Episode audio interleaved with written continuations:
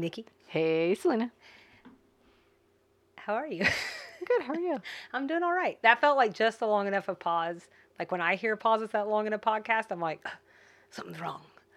But I think what my was brain wrong- stalled. I was gonna say I think your brain glitched because then you were also gonna say hi everybody. yeah. That's what you usually do. Yeah. Hi, everyone, and welcome to Sweet Tea and TV, Hi. the podcast where Selena's brain stalls. Um, well, okay, before we get into the show today, I wanted to see like if we could talk really quick, quickly.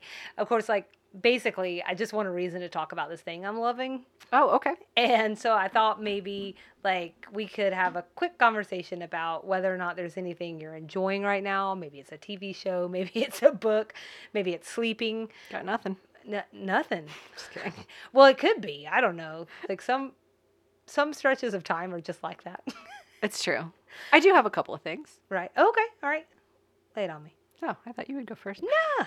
Let's see. Uh oh. So with the uh, Where the Crawdads Sing movie coming out, Mhm. the reason this is of relevance to me, at least, is because Taylor Swift has an original song on the soundtrack. Yep. I so it's that. entered my universe. I felt like I remembered trying to read this book several years ago, making it like halfway through. Then my library um, checkout ended, so I Oh, just uh-huh. sent it back, never finished it. Uh, and it's really driven me crazy because I understand there's a twist at the end, and I love a good twist. Mhm. Uh, but I never went back to it. But with the movie coming out and a friend telling me that it was worth the read, I've started reading it again. So I checked it out on thir- uh, I checked it out like two days ago. I was going to say Thursday. That means nothing to people. Checked it out two days ago. I'm already like halfway through the book. Um, it is not the book I remember reading. So now I can't remember what book I was reading that I thought was this one. Oh, funny. Okay. Um, I've read part of this, but this is not what I had in mind for this book. So uh, it's really good. I like it, and I'm interested the twist. Interested to see the twist. it's sitting on my dresser, and it has been for some time now. We should have known that before I waited for my library book. Well, that's what I was just thinking too. Is like I could have just let you borrow it, but um, I guess I didn't tell you I had it. I mean, I got it because like, you know, I think the more that we are purposefully immersing ourselves in Southern things, Mm. like that is very much so out there in the culture Mm-hmm. and has been for some time. And so I was like, well, I got to read this, and then it just sat there, which is a lot of times what I do with books I'm a smarty. So, um, Apparently, the author is like under scrutiny for m- murder. I think. So Is it, i and that's what the book's about. You don't know. I'm only halfway through. I mean, I oh well, I think someone dies. there. Someone dies early in the book, so Yeah. presumably, yeah, it has something to do with that. But I can't figure out. Wouldn't that be crazy? They should write a story about someone who like meta. So Okay. they write a book. No, no, no. They should make this into a ten part series because that's what we do now. But like a person writes a book, and it's about someone who gets murdered and they get falsely accused for it, but it turns out that they accidentally out themselves for a murder they committed. I don't think you have to make that meta and make it fictional. Again, It's a- happening. A podcast that I listen to is the Dateline podcast, and they like basically run old episodes, and that's something I'm enjoying. So I'll just keep going with my list of things I'm enjoying. Uh, the Dateline podcast, and one of the stories they covered was a woman who wrote a blog post, no kidding, titled "How to Murder Your Husband and Get Away with It" or something like that. Oopsie She murdered her husband, Okay. and that came out as evidence in the trial. So it's real. So those are thing one and thing two I'm enjoying. Yeah. I had something Dateline else. still in ideas for me again. I know. Oh, and the other thing I was going to say is uh, spending too much time between TikTok and Instagram. Uh, today I'm wearing my Kirkland signature T-shirt that you noticed. I got the idea of it from the Costco Deals Instagram handle. They have all kinds of good Costco finds on there. Kirkland's being the Costco brand. That's correct. Sorry, I thought I just assumed everybody knew that. Yes, Yeah. Um and and you are rocking it. It's soft. I felt it. soft, and it was relatively inexpensive, Yeah. So, uh, uh, which tracks. It's on brand, right? How much is it? It's less than ten dollars, I think, You think that's relatively inexpensive? because That's a bargain basement deal. Isn't it? bargain basement. I thought you said bug in basement. Oh, that's a Ooh, I don't want that deal. deal. I don't want that deal. No. Yeah. Those are my Good. things. Yeah. I mean, Costco clothes are good prices. They are. I've never really, I don't spend a lot of time in that section of the store because our Costco, like all Costco's, is very full. And that section, there's so many people there for some reason. So I usually don't make it that far. Because they make really comfortable clothes. Oh, maybe I should spend more time in there. They have nice like pullovers and jackets and stuff that I like to wear in the wintertime to Yeah. be cozy around the house when it, not that there's not things that I don't also wear out from there, but um anyways, Costco if you're listening, come on the show. Yeah. Uh well, so for me right now, I am um I have a guilty pleasure and I'm super embarrassed about it, but I should I'm sorry. I'm sorry. No offense to the creators of this show, but it's not really my type of thing. But I've been watching the reality TV show Below Deck Mediterranean. I'm just saying if you do really know me, you know this is not really my personality. Like I watch reality TV every like 5 to 6 years whether I need to or not. And Casey love him. I couldn't believe that he was watching this show. I was making a lot of fun of him, and I was like, "This show started. is stupid. What are you doing?" And I think part of it is because like all I could think about, if you don't know, Below Deck, which I don't even think I'd ever heard of, maybe like it was a it's a Bravo show, but like maybe in it was like somewhere in the recesses of my Mm-hmm. Right. mind, Right. you know. But it's not. It's definitely not like I don't know, like The Bachelor or something. Right. It's like so out there. Mhm. And so um, I wasn't I wasn't really like uh, consciously aware of it, um, but it's about uh, crews who run like uh, charter yachts, Mm, mhm. and um, it's kind of about the shenanigans between the crew. Um, I think that's what's it's like Downton Abbey, but um, not as uh, On the high seas. sophisticated. ah, okay. Oh yeah, on the high seas. Um, Downton Abbey meets Love is Blind. kind of and um uh you know then also there's a lot to do with the way that they handle a lot of these different clientele who come on who have these super high expectations because if you can rent or excuse me charter a yacht you have some serious money so it's a lot of millionaires and billionaires because i think i was asking casey the other night and i think it's like hundreds of thousands of dollars to charter these boats uh, but it's just really good. I don't know. I think part of it is because, you know, I used to wait tables and Mm. it's a lot of that lifestyle. Oh, okay. And so it's like it kind of it kind of takes me back Aw. let me tell you, the service industry we're a rough crowd. Um, and they know how to have a good time.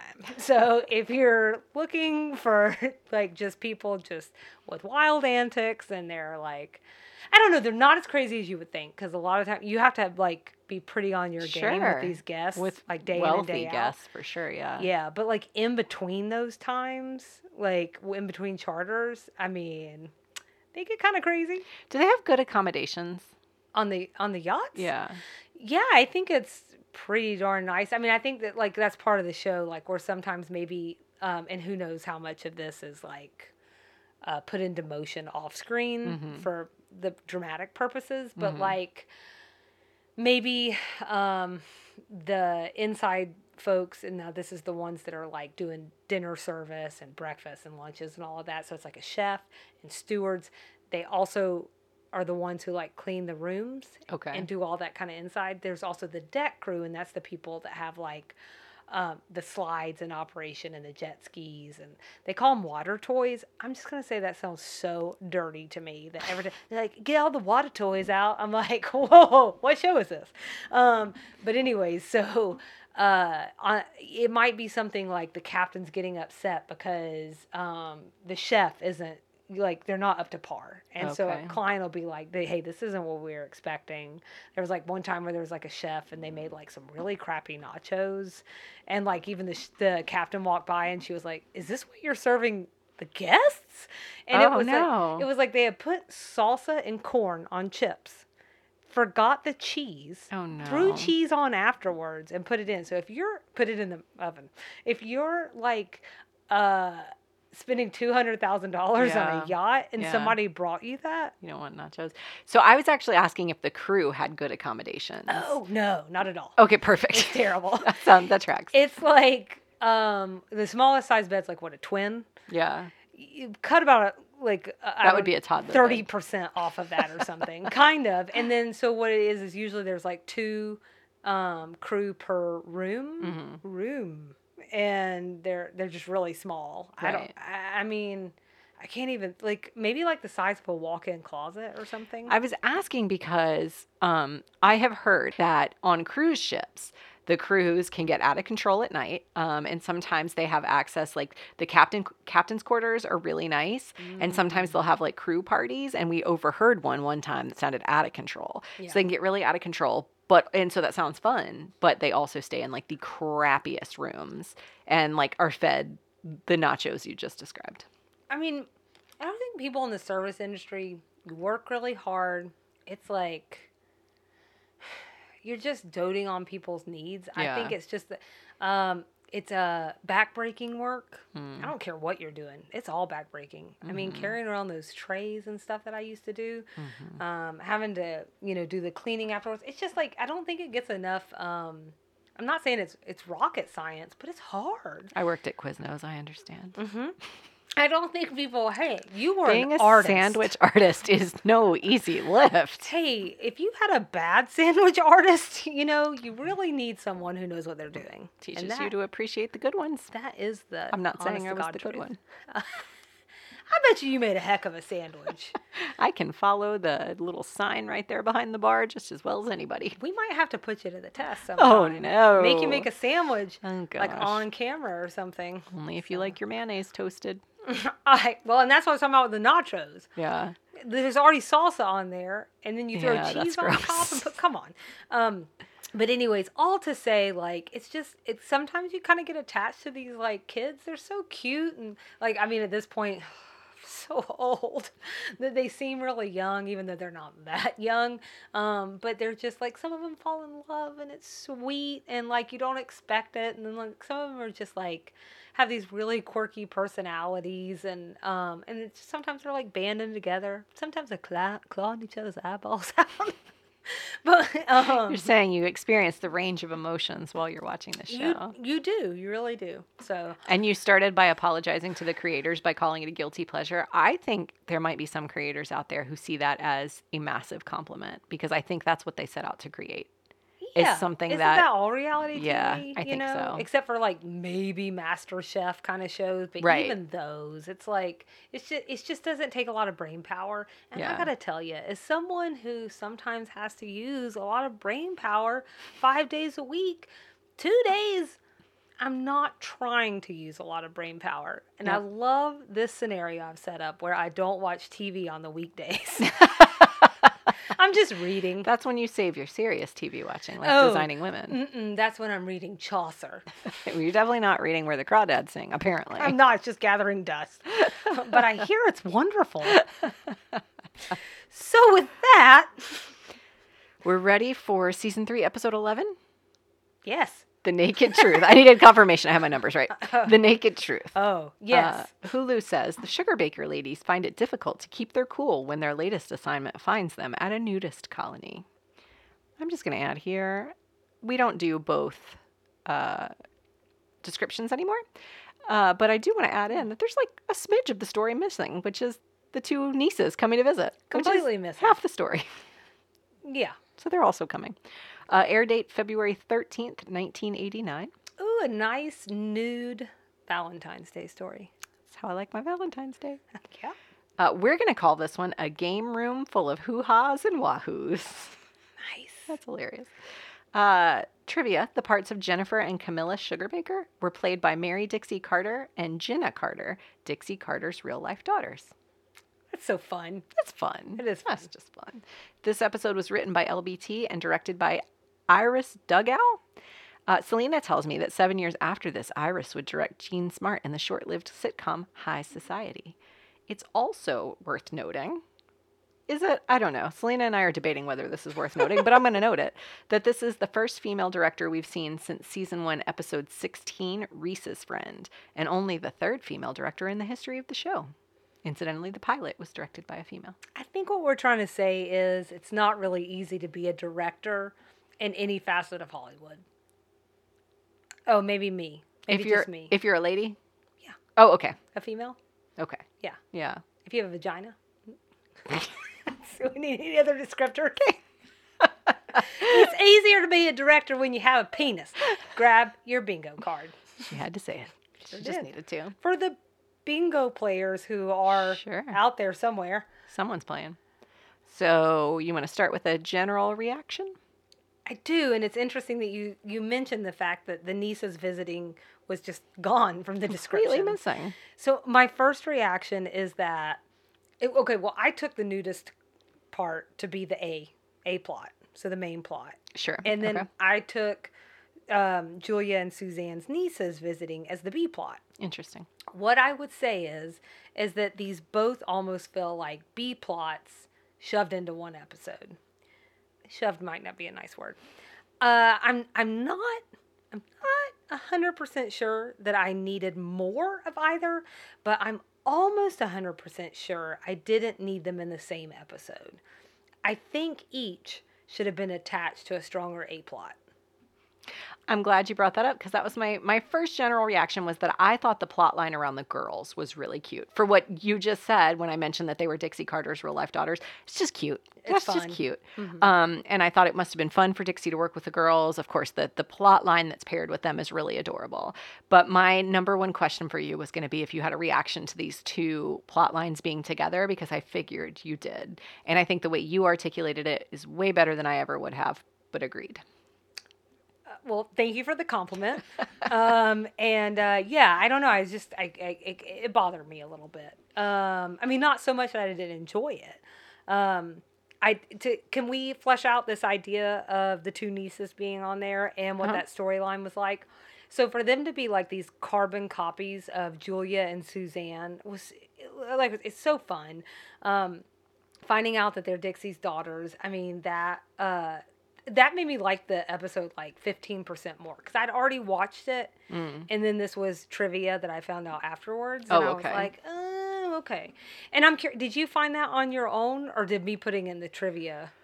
I had seen it the like we we gave the whole season a cursory watch at the beginning of the season to kind of see what we were up against, and um, I had seen their names in the credits. Okay. and kind of put two and two together. Smart.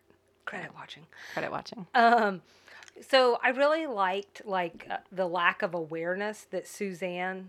Um, I guess it should have been in my likes. Um, but the the lack of awareness that Suzanne and Julia um, had about their most, let's call them identifiable traits. Right. Um, but like what didn't work for me in this was the constant bickering because eh, some of it was just kind of mean. Oh. And I thought it made all four of them a little bit more unlikable Mm. than they actually would be if they had had like some kind of sweetness to it. Mm. And I think that's what was missing for me. Okay.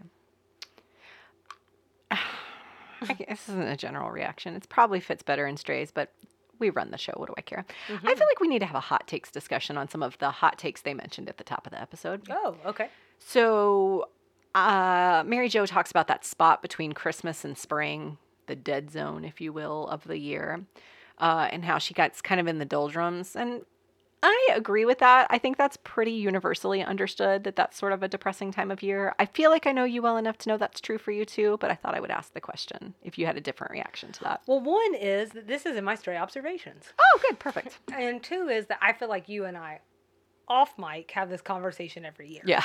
Every know. year it gets like February and we're like, oh, this sucks so So bad. sad. Or January. January. 3rd. the first day back at work.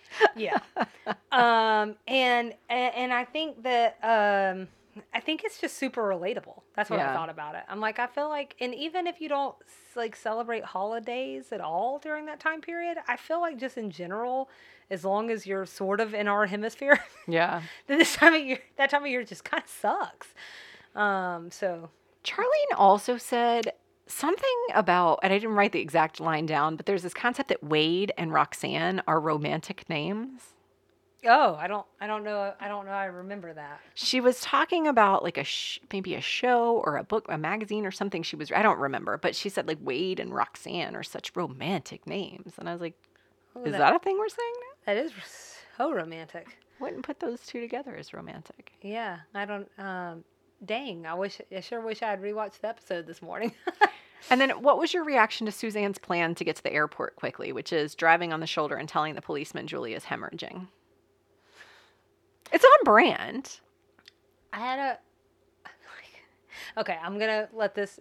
D- don't say much in reaction, Okay. just in case this friend ever listens. And I'm not gonna say name or parent's name. Okay.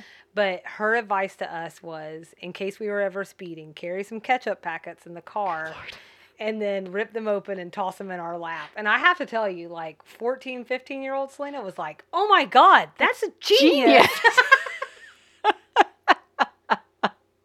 I'm like, done and done. Meanwhile, the truth is, they don't care. yeah, no, I don't think so. They're like, oh, how terrible for you. And also, here's your ticket. here's your ticket. Yeah. Yeah. I thought it was a pretty genius plan. So I think we're on the same page. Yeah, I don't like it when people drive on the shoulder. Like, I, I guess, like, what.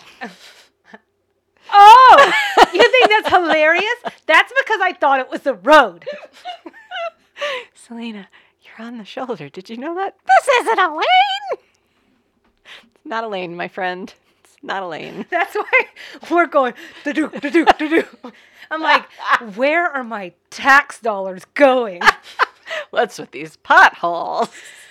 I mean, like, okay, you know when there'll be like a really bad accident on the interstate, Oh, yeah, yeah, and then know where you're people just back up in the shoulder. Like, what makes you on. think that- I so hope you Mhm. get pulled over. That makes me so mad. I agree. Now, when an idiot like myself doesn't understand where they are on the road, that's a different story. That's a simple Nikki, misunderstanding. This is why I'm always asking you to drive because I know that I'm a danger to society, and it is best. She is self aware. It is best that I stay off the road. She is self aware. I appreciate that. Was that the only ones, or did you? Those- that's it. Okay, I wanted to make sure that we touched on all of them. Unfortunately, now I think I've moved straight into my strays. Well, I have one more general reaction, but I'm almost waiting to, for you to tell me that maybe you have this in references. Mm. Um, I didn't actually have a third general reaction, so I just sucked something up el- else up here, like just a wild animal, and that You know, you don't have to have three, Selena. I know I don't, but I thought this was kind of interesting. Did you look into the daughters?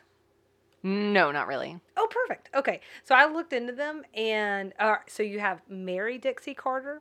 That's Suzanne's mini me, Okay. which I would never have known was Julia's daughter. I didn't think she looked like her at all. Um, but Trying to remember her face now. I'm like, she's the blonde one. Which might be that thing where I'm like, a blonde to a brunette? Know. Impossible. um, but anyways, so uh she graduated from Harvard in real life with an honors degree in English Lit and an MFA in creative writing from the New School. And she was a publishing director at The Observer for five years. And actually, her debut novel was published last year. Good for her. She has like her own website. Like it's a really nice, polished website. I couldn't find as much on. Uh, I want to say by that spelling, G I N N A, Ginna Carter. I think that's how I pronounced it. I hope that's right. Um, so that's our mini Julia in the episode. But it looks like she also graduated from Harvard and then studied acting at London's Royal Academy of Dramatic Art and graduated from USC's Master of Professional Writing program. Oh, wow. So I just thought I'd give those ladies a shout out for some a lot of education. Well, Ginna was also a singer songwriter of alternative pop music. She hmm. completed a demo in 1996. Oh, They were both adorable. They were just darn delights. yeah. Uh, Mary Jo, man. Fashion notes. Sorry. Gonna start with fashion notes. Fashion, turn to the left. Mm-hmm. Mm-hmm. She's had such a glow up lately. So what I was just showing Selena is her this neon green dress and her hair or a neon green shirt tucked into a skirt. Her hair looks totally different this episode. Just I I, I would say more sleek. I don't know how to say that, but just more intentional. Coiffed. Coiffed. Yeah, it looks to- good. The cut's say good. that because we were so hard on her the first season and maybe Whoa, the well, second. We were not hard on her. Selena was hard. on. These people who dress It's them true, for the, the stylists, yeah. hard on her. They did not do her any favors. And then suddenly, I don't know if they got a new costume designer or if the, Selena's making the money symbol. I think that's what that is. I'm not used to seeing that. Um, the butt grabbing symbol. uh, but somebody somewhere has really. Yeah, Hooked it's her up. t- tailored to her and not like these gigantic. Right. You just can't put big clothes on that petite of a person Right. and it really look correct. Um, or you, it has to be done in a very certain way. So, Yeah. So I wanted to call that out because she looked adorable. Okay. Well, while we're on the Mary Jo, while we're on the Mary. Jo train, yep, um, we get the first mention, I think, of Mary Jo's pet, Brownie. Oh yeah, yeah. Sounds like a dog from the context clues, but um, what kind of dog do you think that she would have, if you had to guess? Ooh, this is tough. Either a We know it's brown. So I was gonna say Dotson Mm-hmm, mm-hmm. or like a lab. Okay, I was gonna guess a chocolate lab Mm. or maybe a cocker spaniel. Oh yeah. yeah. So we curly went. hair, curly hair. We both went the direction of it's either a big dog or a small dog. Well, right. I also thought that, um, and also you had to seek something that's also brown. Um, right. Since we, well, I'm assuming they're not just naming it brownie because it's white, but you know, or gray. Maybe she has brown eyes. Maybe. Um, but Maybe she poops a lot. I didn't want to say that absolutely hands down today, Mary Jo would have a rescue. Oh, definitely. Yeah. Maybe sure. even then. Yeah, for sure. So, Unless it was purchased with Ted, and Ted is likely to go Oh. to. only the most $3,000 dog available, This please. is right. In which case, maybe it would have been a golden doodle because those can be a little bit brown. I think, She I didn't think say definitely. her name was Chocolate Brownie. Yeah. She just said Brownie. That's that's true. It could have been a blondie, which I really enjoy a blondie. and now I'm hungry. Um, what other strays did you have? I thought the script introduction to the nieces was really awkward. They've established they're waiting on their nieces, so then Charlene says Clayton called. He wanted to see if your nieces arrived. It was just in the last episode we talked about contrived and awkward. And like, if we're already going to just pretend Clayton is this person that they have this relationship with now, even though we never hear about him, I just don't think we need to make this big. Like they say, our nieces are coming to visit. This is the first time we've ever met Clayton's kids. And then Charlene says the nieces are coming. It just mm. felt awkward. Also, love it. starts to sound a little scary. The nieces are coming. The, nieces, are coming. The nieces are coming. When you brought up brought up Mary Jo, I thought you were bringing her up to say she said breasts in describing the nudist colony, which I believe is on our bingo card. Oh, definitely is on our bingo card. I just didn't remember anything about breasts. Breasts. On the con- on the the note of breasts, okay. can I add that Tom Ketcherside said about Julia? I'm sure she's held up well. That's in my dislikes. What an awkward thing to say. I think. Well, I'll just go ahead and skip down to what I said for that. Um, the, it was just a really odd line. She's a beautiful girl. I bet she's held up well. I'm just, compliments were just like kind of crappy in the '80s Or at least in the show. because to me it feels like he might as well have said, "I bet you she's still perky in all the right places," if you know what I mean. Maybe LBT's really bad at giving compliments. or maybe she's received that compliment. Or maybe she wished she'd received that compliment before. Well, I mean, I wouldn't really mind someone saying it. I mean, I wouldn't like it, but at the same time, I'd be like, why, thank you. But It- also, please don't say that because it's really creepy. But, like, thanks. I think there's just a, there's a way to say, oh man, she was beautiful in college. I bet she's the most beautiful woman now. She, I bet. I was gonna say 40-year-old. adult woman. Yeah, it's gonna, it's, it felt weird. Maybe I'm also really bad with giving Or like, I, I have no doubt that she is still the most beautiful. There you woman go. To ever walk in a room. sure. I generally just try not to comment on, On people's looks? personal appearance. Yeah. Yeah. it's just too much. It's too difficult. There's too many traps. Lots of traps. This is very important. College students writing letters. Remember, we had the conversation about Payne writing his mom a letter. Yes. Uh, there's a whole thing at the end where Julia asked the girls to write her a letter. Which means that you were right. It's- She must have asked Payne to write a letter, and that's the That's only reason. Oh, Why else do you think I'm circling back around to this so that I could hear you say you were right? idiot. Um, I actually had that as a like because I liked her response so much. Oh, and that I was Jennifer's. right. Well, first of all, I love it every time you're right. Sure. That is uh, always my best day ever. Uh, but I liked that she, she was just like, I don't write letters, but you can call me if you want. I bet Payne said that too. And today it would just be like, you can text. I mean, today it would be like, no, don't call me, but you can text me. Sure, sure. Uh, I just think like you know, there's like more expedient forms of communication. So, all right, so let's do Selena's sidebar, shall Let's we? do it.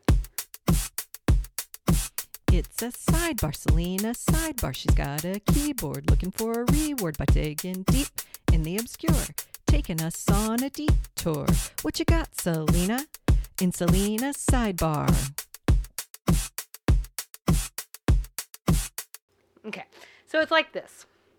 When are we ever going to get another opportunity to talk about nudists? I would prefer every day, but it sounds like not you. would prefer every day. okay. Um, so I thought for today, shall we shed our inhibitions? No, Selena, I'm not getting naked in front of you. Keep our clothes on. Perfect. Okay. Be the never nudes that we are. and talk about it. I have my jean shorts on. And just her jeans go take a shower. Is that weird for y'all? Nikki just fell out of her chair. All right, so um, I actually speaking. I just called you out as a never nude, but before we get into it, what are your thoughts on the nudist lifestyle? Be careful, we may have nudists in our listenership. I say you do you. Just with general things in life, we talk about this all the time. You do you. I will probably not be joining you. And that's what my second question is: Is this appealing to you at all? no. Not at all. So we've been to like the Caribbean where there are like topless beaches. Stresses me out so much. There's just so much that could go wrong, Yeah, sure. just in general. So no, that's not for me. right. You could I- lose. You could lose a nipple. I have um, friends who self admittedly sleep naked, and I can't imagine anything worse than that. I do think you should do it at least once in your life if you I have mean- done it. I mean, Okay. this happened a time or 2 Uh-huh. but like by routine, like Sure. just getting in bed naked, just Right. what if there's a fire? What if your child needs you? I think that's what why if you- your dog I needs think that's why you. keep your clothes nearby. But I also feel like if you're free enough that you sleep naked, Sure. that's probably not number one on your list. You're probably not worried about it. Maybe I'm wrong. Oh wrong. my god, I can't imagine. But can you anything imagine worse. those two types of personalities existing in one person? Uh, yeah. Where they're like, no clothes, but also I like to keep a neat pile by the bed in Right, case a- exactly. a, firefighter comes in. I in. just I can't I can't even fathom. So nudist colonies not for me, but if they're for you, man, have at it. Well, so it is not generally, or hmm, it is not appealing specifically for me. If we are talking about generally, then I'm going to say yes. Now, let me tell you why. One article mentioned that it's similar to the freedom that you feel if you've ever skinny dipped. So I definitely get that because it is freeing. Oh my God, are you about to tell me that you've never skinny dipped? it all the water and all the places and oh, blah. So that's a no. I didn't say no. Oh, okay. How would you think I would know all the Oh, water in so all it the was- places? It, it didn't feel freeing to you then. Okay. That is so This- stressful to me. you're gonna identify with this. Okay. This one you will. I hate being hot and sweaty. Yes. So anything that makes me feel less hot Uh-huh. is going to sound somewhat appealing. Yes. So that's appealing, right? You sweat less when you don't have clothes on. That's right. okay. Except for the nerves. I feel like if I am I'm naked- sweating now. I'm sweating now as well. But and to think you're just sitting there with your top off and still sweating. Not topless. Ah, okay. So all of that aside, I have a technical note before we jump in. okay. Are you? Do you want to talk about something? Because No, I'm so stressed out about the direction this is going now that you've asked me all my personal nudist questions and preferences. but just on air, All right. God and country. At least Just recorded. filmed. just recorded. Sitting here naked. You got this camera on. no, you just don't know how to have guests over.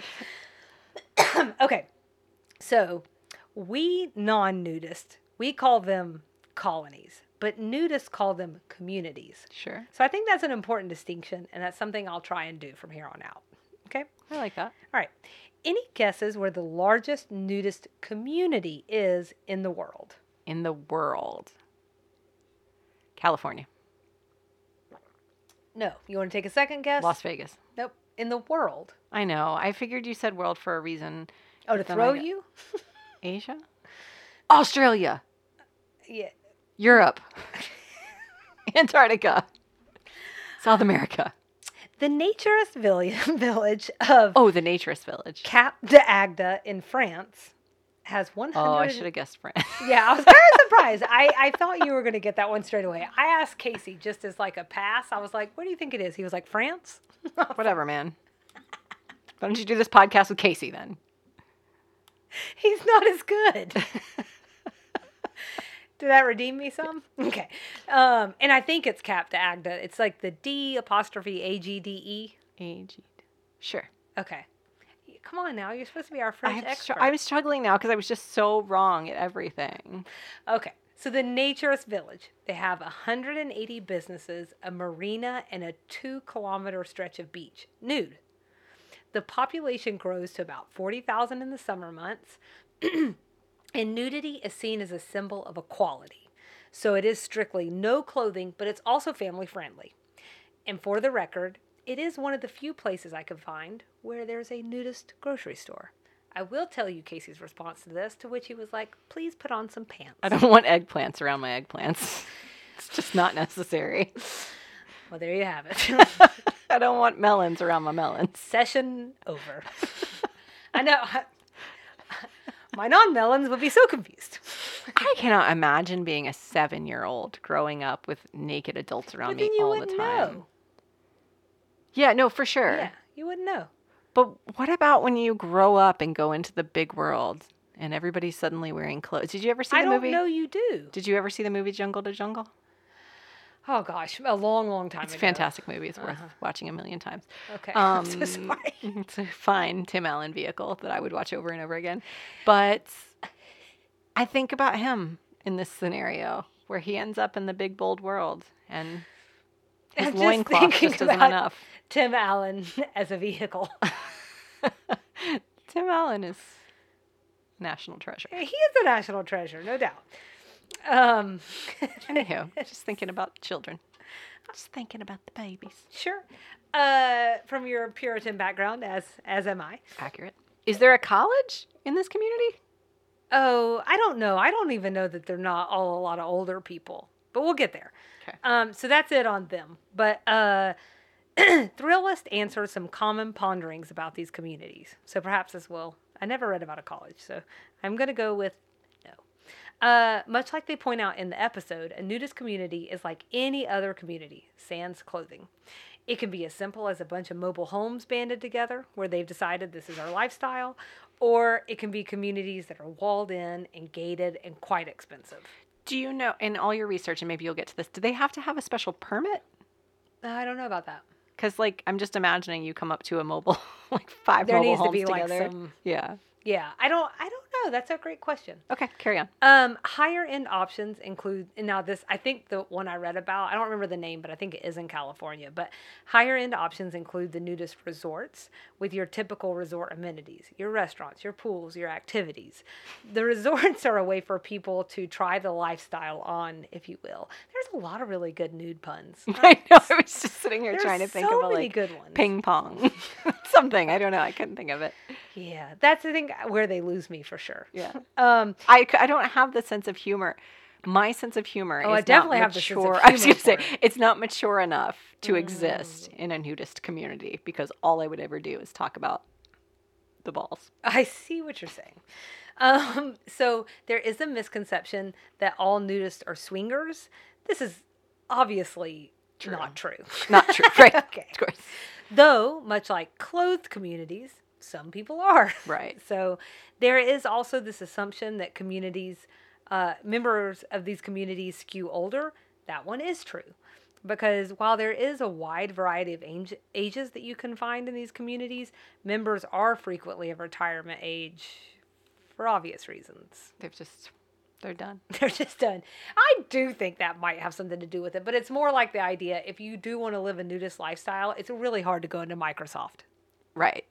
Right. because they're not probably as okay with it. I want to go back to the one before this. That it's it's almost like a presumption that being a nudist is tied to sexual preferences. Yes. And again, tie, like taking the human body is the only thing it's good for is sex. right. And and it feels like those two issues have to be disentangled Right. because they're not necessarily one and the same. And that does feel like more of like a puritanical, I grew up in that kind of system, kind of train of thought. right.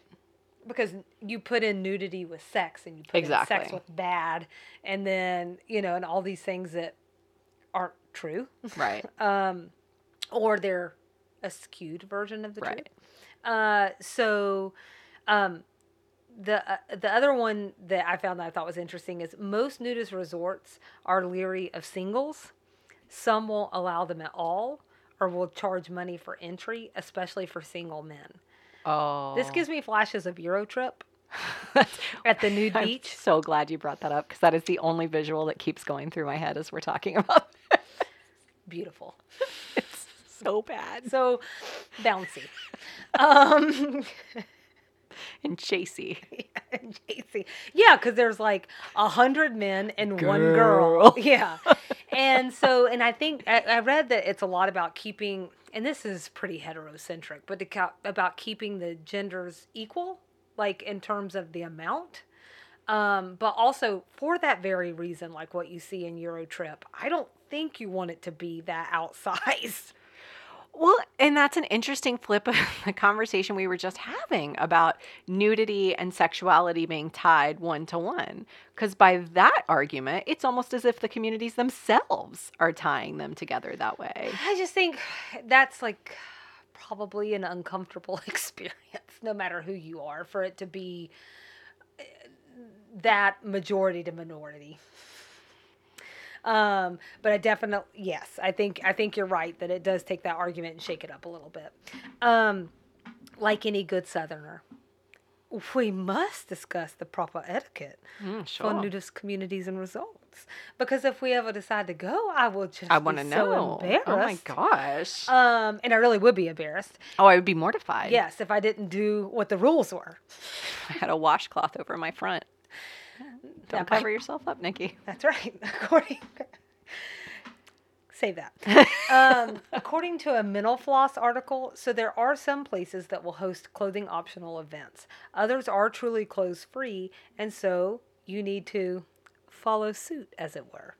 For the clo- yes, Could you imagine being the single clothed person in a group of naked people? Somehow that feels just as like like, like- they experienced in this episode. That Yeah. feels somewhat awkward too. I like to imagine that you're at least showing up with some other clothes people. I would hope so. clothed people.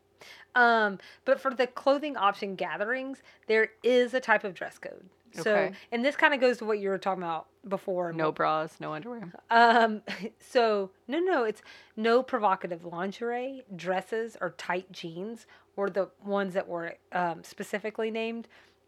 These are not welcome sights. And this is because it's more about being naked at these places. It's less about trying to be sexy. Sure. And I think that's the distinction, right? Mhm. That the your skin is like free people truly feeling comfortable in it. It's not about being trying to have sex appeal. It's just about being you. a state of being. Yes. Your your skin is your clothes.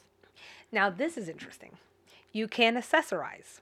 Hats, jewelry, and shoes are acceptable. Here's where they actually lose me. I know. Suddenly I'm picturing someone naked except for Crocs and a pinky ring, and I'm gonna tell you right now that's a deal breaker for me.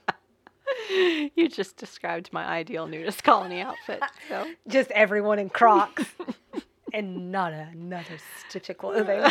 A couple other rules. Some places don't allow cameras. Fair. thank God. Another rule I'm totally into bring a towel wherever you go Oh yeah. for sitting. That's the thing I think about. I really can't handle naked people sitting on a couch. And you won't have to because they'll be on a towel. Thank God. Um, and then most clubs don't allow PDA outside of hand holding or a quick hug. Okay. And my takeaway is that nudist communities have some high points. It helps with the quality. no pit stains, Mhm. good etiquette, Mhm. and you're saving a heck of a lot of money in clothes. Yeah, that's true. Of course, I'd lose all that money in sunscreen, Mhm. but it's something to think about. Mm. And that's this week's Selena Sidebar. What'd you like about this episode, Nikki? Uh, I think the first one we've talked. I have two. I think the first thing we've talked about a lot, which was this chance for Julia and Suzanne to look in the mirror via their nieces. I thought it was a fun twist. I didn't take away the um, sniping and the ugliness. Mm, like that mhm. didn't. It didn't register with me that that's all they were doing. I see that perspective now. Mhm. As I was watching the episode, it all made me laugh. So I really liked that. I loved Dixie Carter's real daughters being in the episode. They were it. perfect for their roles. Mm-hmm. Um, my second one was that we had a series of really funny one-liners or interactions between the women. So of course Suzanne's "If it don't look good, don't stick it on your front porch." Um, and then that spot where they were they came back from the um, nudist community, and um, Mary Jo said, "Did you see that one man?" And Charlene was like, "Yes, I did." And their body language was really funny. Um, and then uh, outside of the nudist community, there was a part where um, the the um, counterpart to Suzanne, whose name I'm forgetting, says that she Oh, Jennifer. Jennifer says she had a pinched nerve in her back, and Suzanne says, "I usually have a pinched nerve myself. I just forgot to mention it before you did." Oh, that was so great. That was so funny. So those were the things I liked. Okay, I think we like shades of the same things. So it's a taste of it's Suzanne getting a taste of her own medicine and Julia.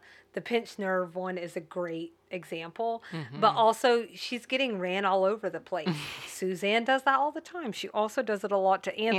Anthony. Yeah, which frustrates me. So- justice for Anthony. justice for Anthony. And so it's it's nice to see her have to experience that.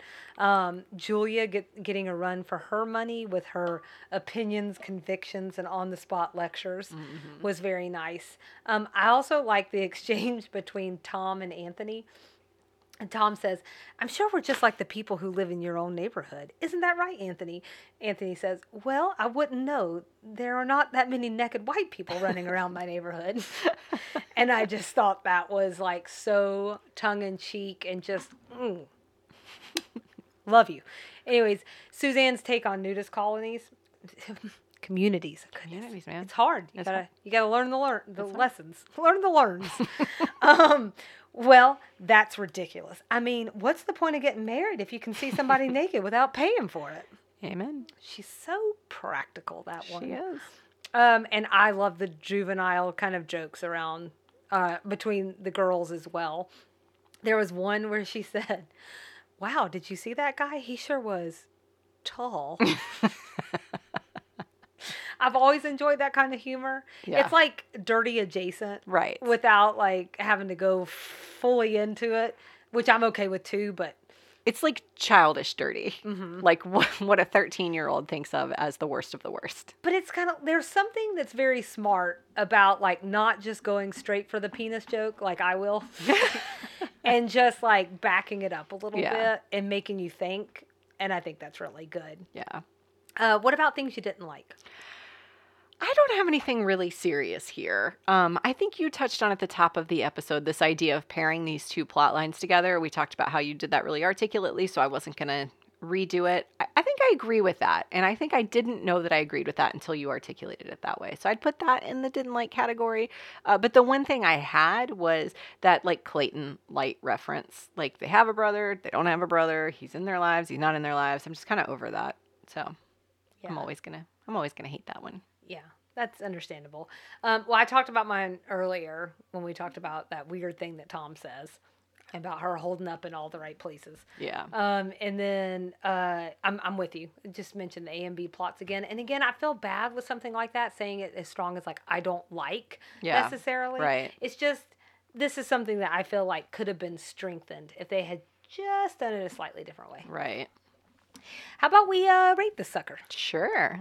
I've got sticky wicker chairs. Ooh. And this one's hard for me because coming into recording today, it was a five out of a five. And I will tell you it's because I couldn't think of anything to ding it on. Mm, mm-hmm. Dang. These Uh, good times. and it feels bad to give it anything less than a five if you don't have a criticism. Yeah, fair enough. Um, so I'm still going to give it a five out of five because I don't want to claim your idea as my own. Uh, but you did make me think, rethink things. I liked both plot lines. I thought they were very clever. Together, they didn't need to coexist. Um, but I would say, generally speaking, that notwithstanding, this concept, this um, script writing, this interaction between characters, I think is designing women at its, at its finest. It's very similar to Mr. Bailey for me. I love the like crazy, far fetched Mhm. plot lines when they come together in a really cohesive, nice way. And I did feel like in this episode, and you've mentioned this a few times, this idea of there being no resolution, um, no A to B. You just sort of circle around and don't come to any sort of nothing. This I felt like there was a little something something, which was the sisters kind of getting a chance to see themselves and then realize they're they're still better together, even though they annoy each other. Mm-hmm. But then they become a little more self aware of their own things. Right. What did you call them? Um, most noticeable traits, Oh, yeah, I think so. something like that. Anyway, Identifiable traits. identifiable traits. So there you go. Five out of five. Okay. Um. So I gave it three point eight out of five. Dang, you're scoring low lately. I- just mean, the meanest meanie. Um, a three point eight out of five rug burned bums, which sounds terrible. Sounds awful. That sounds really rough. Um, I- Mhm.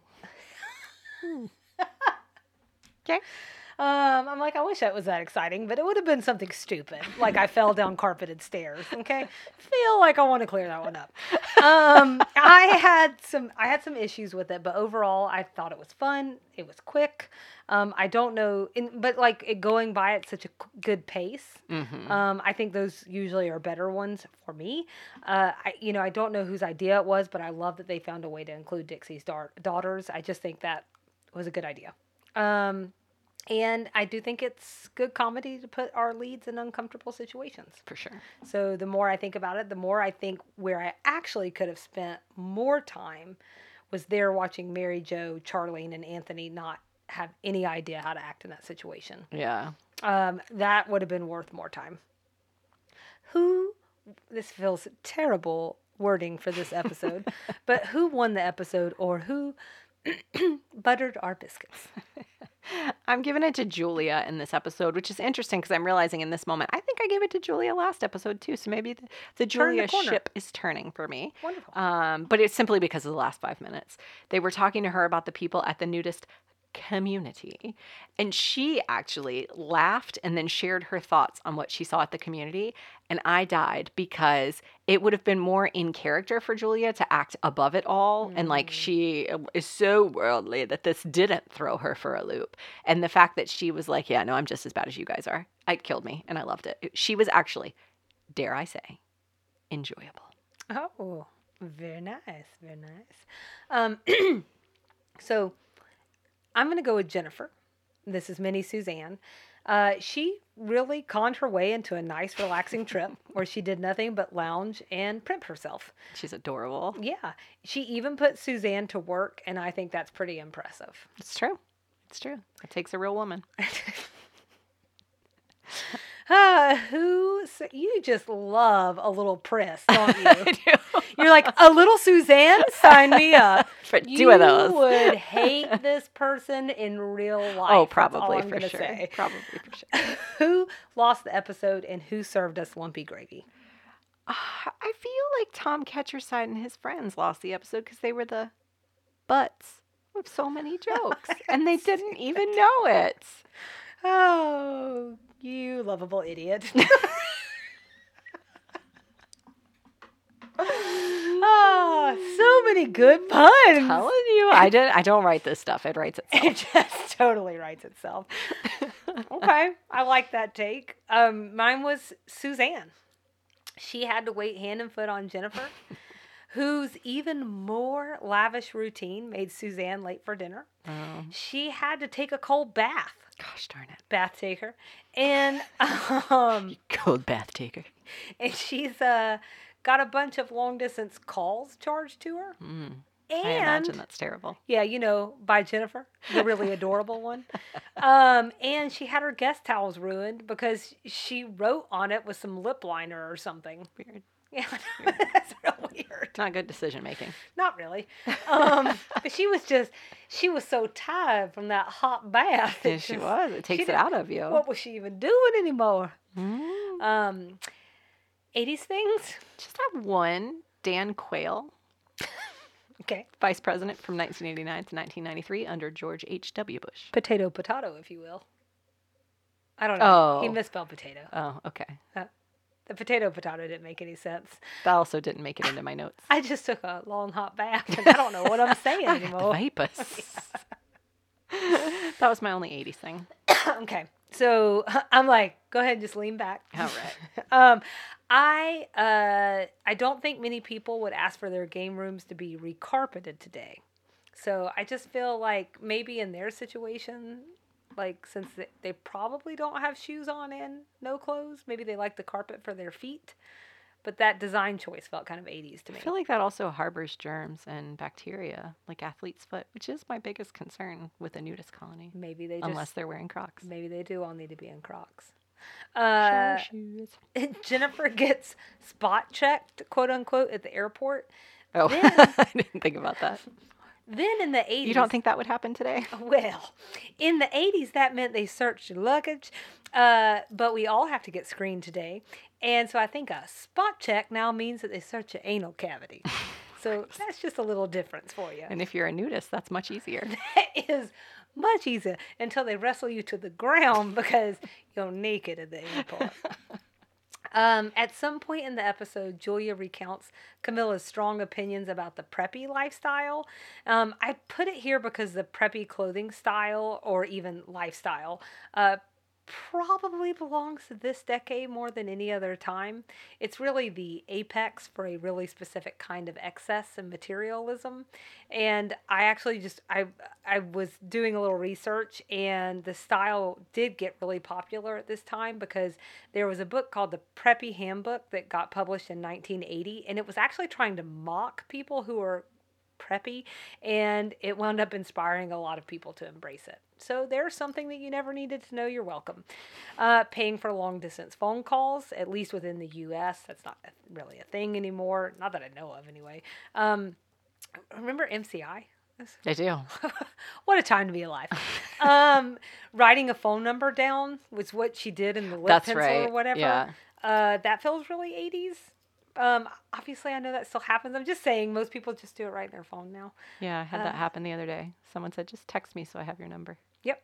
There you go. And then uh, again, the writing of the letters dated even for the 80s. Man, oh man. Just saying. Southern things. Um, Divinity, uh, which is a southern candy made with sugar, corn syrup, water, egg whites, and uh, vanilla. Peca- pecans, pecans. I say pecans. Pecans. Just say are however you want to. Pecans are usually also involved, either added in, uh, chopped, or plopped on top. And I'm going to stop right there to say, listen to extra sugar because we're going to do it on Southern candy. Yeah. But that's that's a candy that uh, Mary Jo mentioned at the beginning.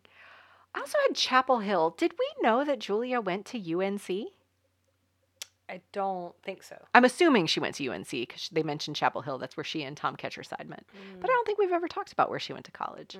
I would not have guessed Julia went to North Carolina. we talked there was there's been like about how maybe she was really involved in oh we know about sorority stories Yeah. because she was like she didn't get in because she said something nasty Right. to the I wonder if they mentioned UNC then. i don't think Sounded so. new to me. yeah We had another Stuckey's pecan log reference, which I feel like at this point should be on our bingo card.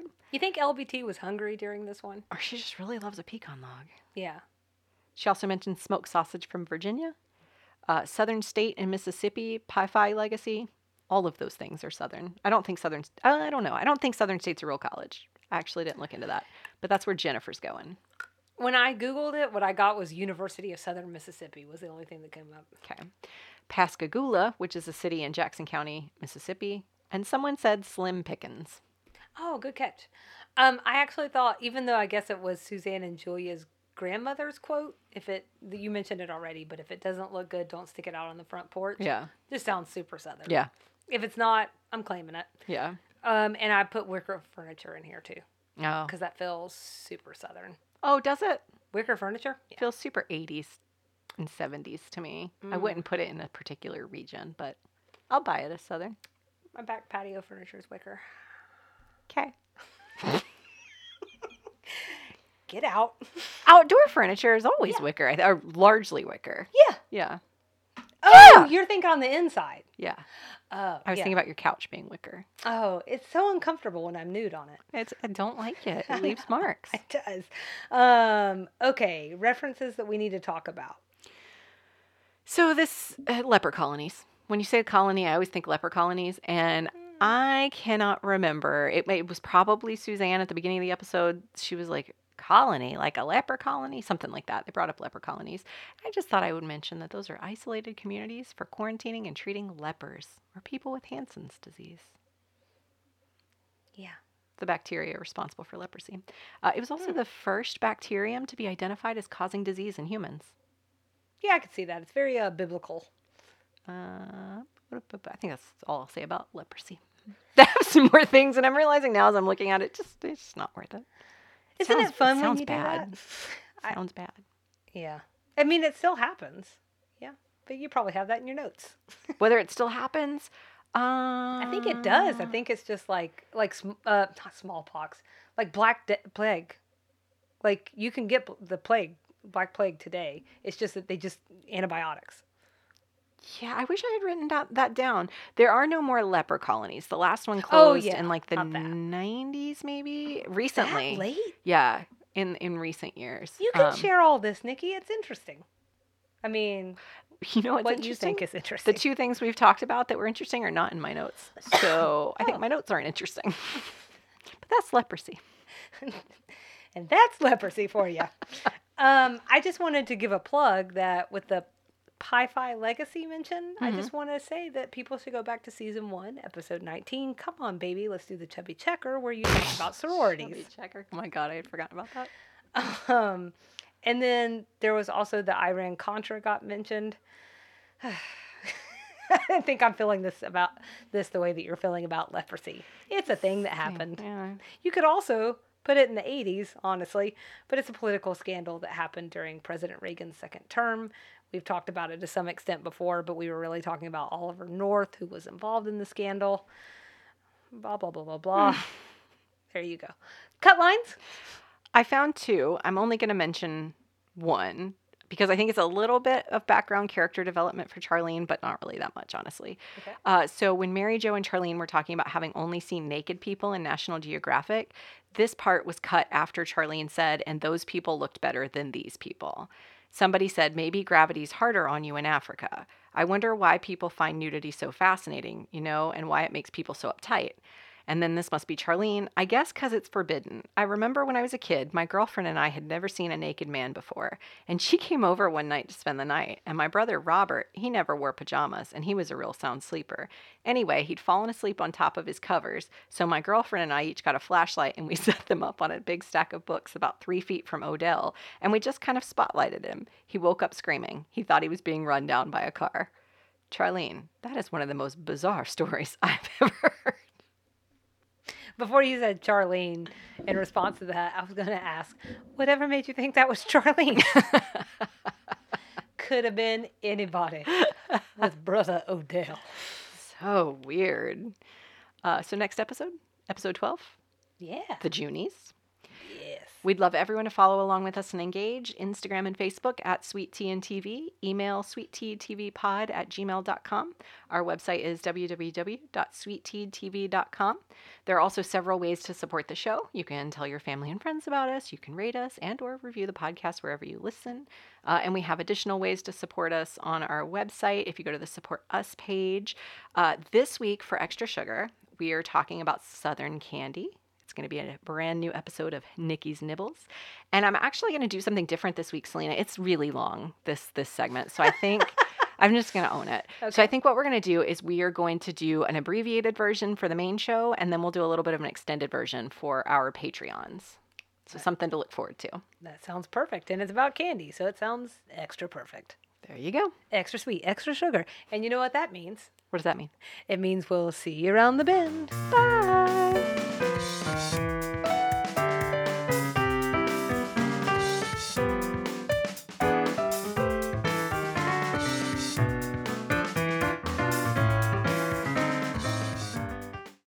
Welcome to this week's edition of Extra Sugar.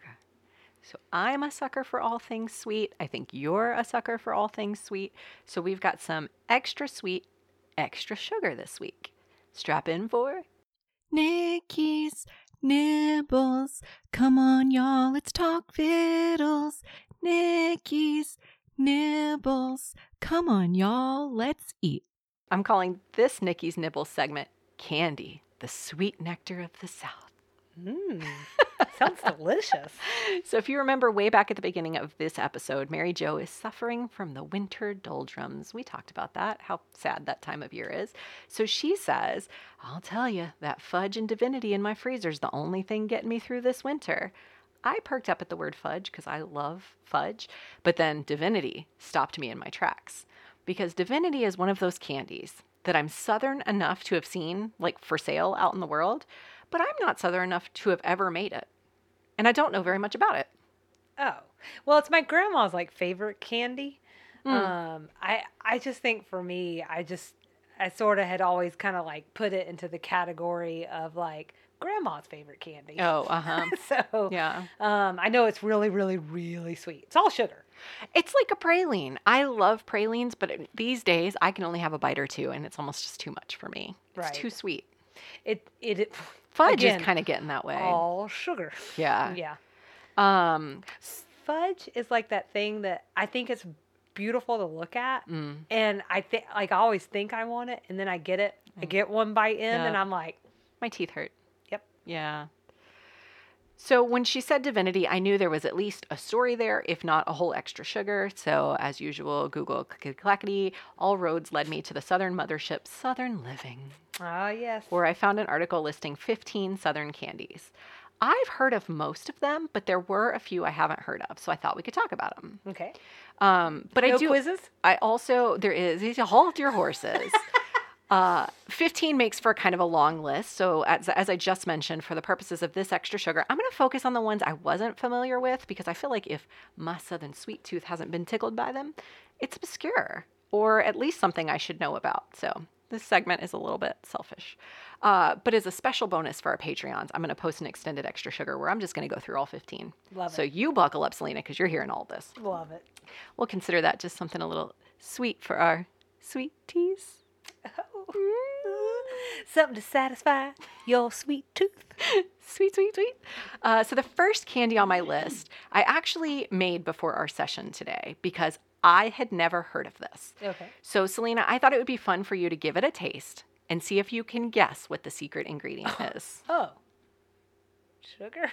So, they're right there in that bowl if you want to go ahead and grab one while I get started. Oh, fine. I'll We're gonna just get it come- myself. We'll come back to it. It's better that way. We'll come back to it at the end of this segment and see what you think. She looks befuddled. Or I see peanut butter.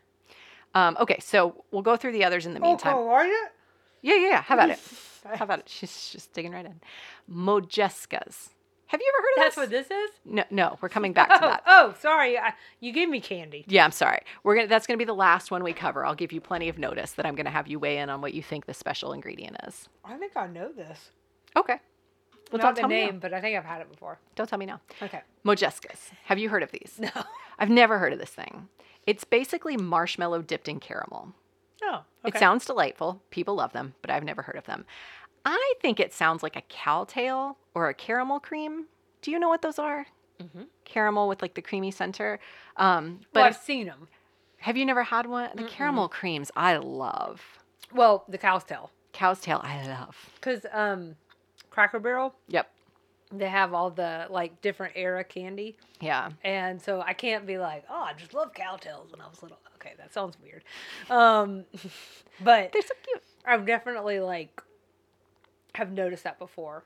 So those are caramel on the outside and cream on the inside. This is a marshmallow. So it's a little bit different, but it sounds like it's in the same vein. Okay. Uh, this was created in the 1880s by a guy in Louisville, Kentucky. Apparently, he made it to honor a Shakespearean actress. What an 1880s thing to have happened. Helena Modjeska, who was performing in town. Apparently, he'd seen her a few times, admired her, so he wrote her asking, he wrote her a letter, like Julia, asking if he could name his new candy after her. Is this late 1880s flirting? I think it might be. Uh, I, one article I found uh, actually said that it sounds like maybe maybe he was flirting with her and she didn't like reciprocate at all, but she did tell him he could name the candy after her. And she sent him a signed portrait of himself. Or- Wait, of herself? Sorry, yes, of herself. Okay, I was like, that's really weird. And it hung in his like chocolateria or whatever this ch- chocolaterie. Uh, it hung in there until it burned down, and he decided not to rebuild and passed his recipe onto another local Louisville candy maker, and they have the picture because the picture survived. So that is the Modjeska. Blue Monday. Um, this is one I've never heard of, but apparently, um, Blue Monday features a pulled candy cream center covered with a bittersweet dark chocolate that complements the sweet melt in your mouth candy. What's interesting about this one um, is that it was invented by um, Rebecca Ruth, who we're going to talk about in a little while. Um, but she is famous for making bourbon balls. So more more to come on that in a minute. Apparently, she was um, struggling to come up with a name for this new confection, the Blue Monday. So um, a traveling preacher came by to her candy shop and told her he needed a little sweet treat to cure his Blue Monday, and so it was named. She gave him this new treat. He called that the Blue Monday. There you go. Uh, no word on whether it's related to the 80s hit Blue Monday by New Order or the follow up cover by 90s band Orgy, but that's all I can think of when someone says Blue Monday. I don't know. I know this song by name. Maybe by sound. Does it feel? No. Oh. yep, same song. That's okay. it. Uh, the next can have you heard of any either of these so far? Blue Monday or Modjeska? Third one. Can I stop and just say, whatever that is, it's delicious. Is it good? Actually, while we're recording, Kyle sent me a text because I left him some for the kids and told him they could have it after lunch. He just sent me a text and said, My daughter said, Yum, when she bit into it. She's I haven't had one. Are is you not it, is it really one? Sweet? Maybe in a little while. It just feels rude to do that while I'm trying to talk. Oh, right. I'm like, come on. Get yourself one. What are you, doing? you talking? I'm about to have another one. Have you have as many as you want? Have you ever heard of cherry mash? No. Cherry Mash is a candy bar with a soft cherry flavored center containing maraschino cherries covered in a mixture of chopped roasted peanuts and chocolate. It was originally created in the late 1800s uh, in, of all places, LBT's motherland, Missouri. Uh, we can thank the Chase Family Candy Company out of St. Joseph, Missouri. I hate cherries. I just think they're disgusting. So this sounds really gross to me, but more power to anyone who would love them. Yes. Uh, uh, I'm also not a big cherry. I mean, I like actual cherries. I I don't like cherry the fruit and only certain kinds. I don't think I've told this story on the podcast, but one year for Christmas, my grandfather reused a chocolate covered cherry box as something to hold two jewelry boxes. He was giving me two pairs of earrings, but he put it in a chocolate covered cherries box. And when I opened it, I had to pretend that I was really excited about getting chocolate covered cherries, even though I think they are the most disgusting food in the entire world. And I was like, oh, gee, thanks so much. And it took him a minute. And he was like, well, are you going to open it? And I was like, oh, I know what chocolate covered cherries look like. And he was like, no, open it. So I opened it and found the jewelry and was very happy. And that is the most ungrateful I've ever felt in my life. But I really hate cherries. It was like a really quick lesson. It, very quick. And it has stuck with me my entire life when I think about what I'm packaging a gift in. Roman candy. Have you heard of this? That sounds familiar. Um, it is street sold taffy that was created by an Italian man and his family. Uh, In southern Italy or? well, listen. Oh, sorry. When he founded the business in the early 1900s, respect for Italians in America wasn't particularly high, so he didn't want to just call it Italian candy. He didn't think it would be very popular, so he landed on Roman candy instead. Um, but this is a candy that's sold from a wheeled cart in New Orleans by the founder Sam Cortese's grandson, Ron. Um, so, as the story goes, Sam's family was Italian. Uh, he was, I think, born in Italy, but they immigrated to America pretty quickly after he was born. And this was a candy his mom made in Italy. She brought it to the US, taught him her recipe. He went out onto the streets of New Orleans and started selling it as Roman candy. And today, Ron runs the family business, and Ron is training up his son, Dan, to take it over. Oh. So it's apparently a really big New Orleans tradition. It's been going on, I don't remember if I said, yeah, since the early 1900s. Um, the candy sells for a dollar per stick and is available in chocolate, vanilla, or strawberry. So I have no answer to whether you're to whether it was Southern Italy. Sorry about that. Sorry.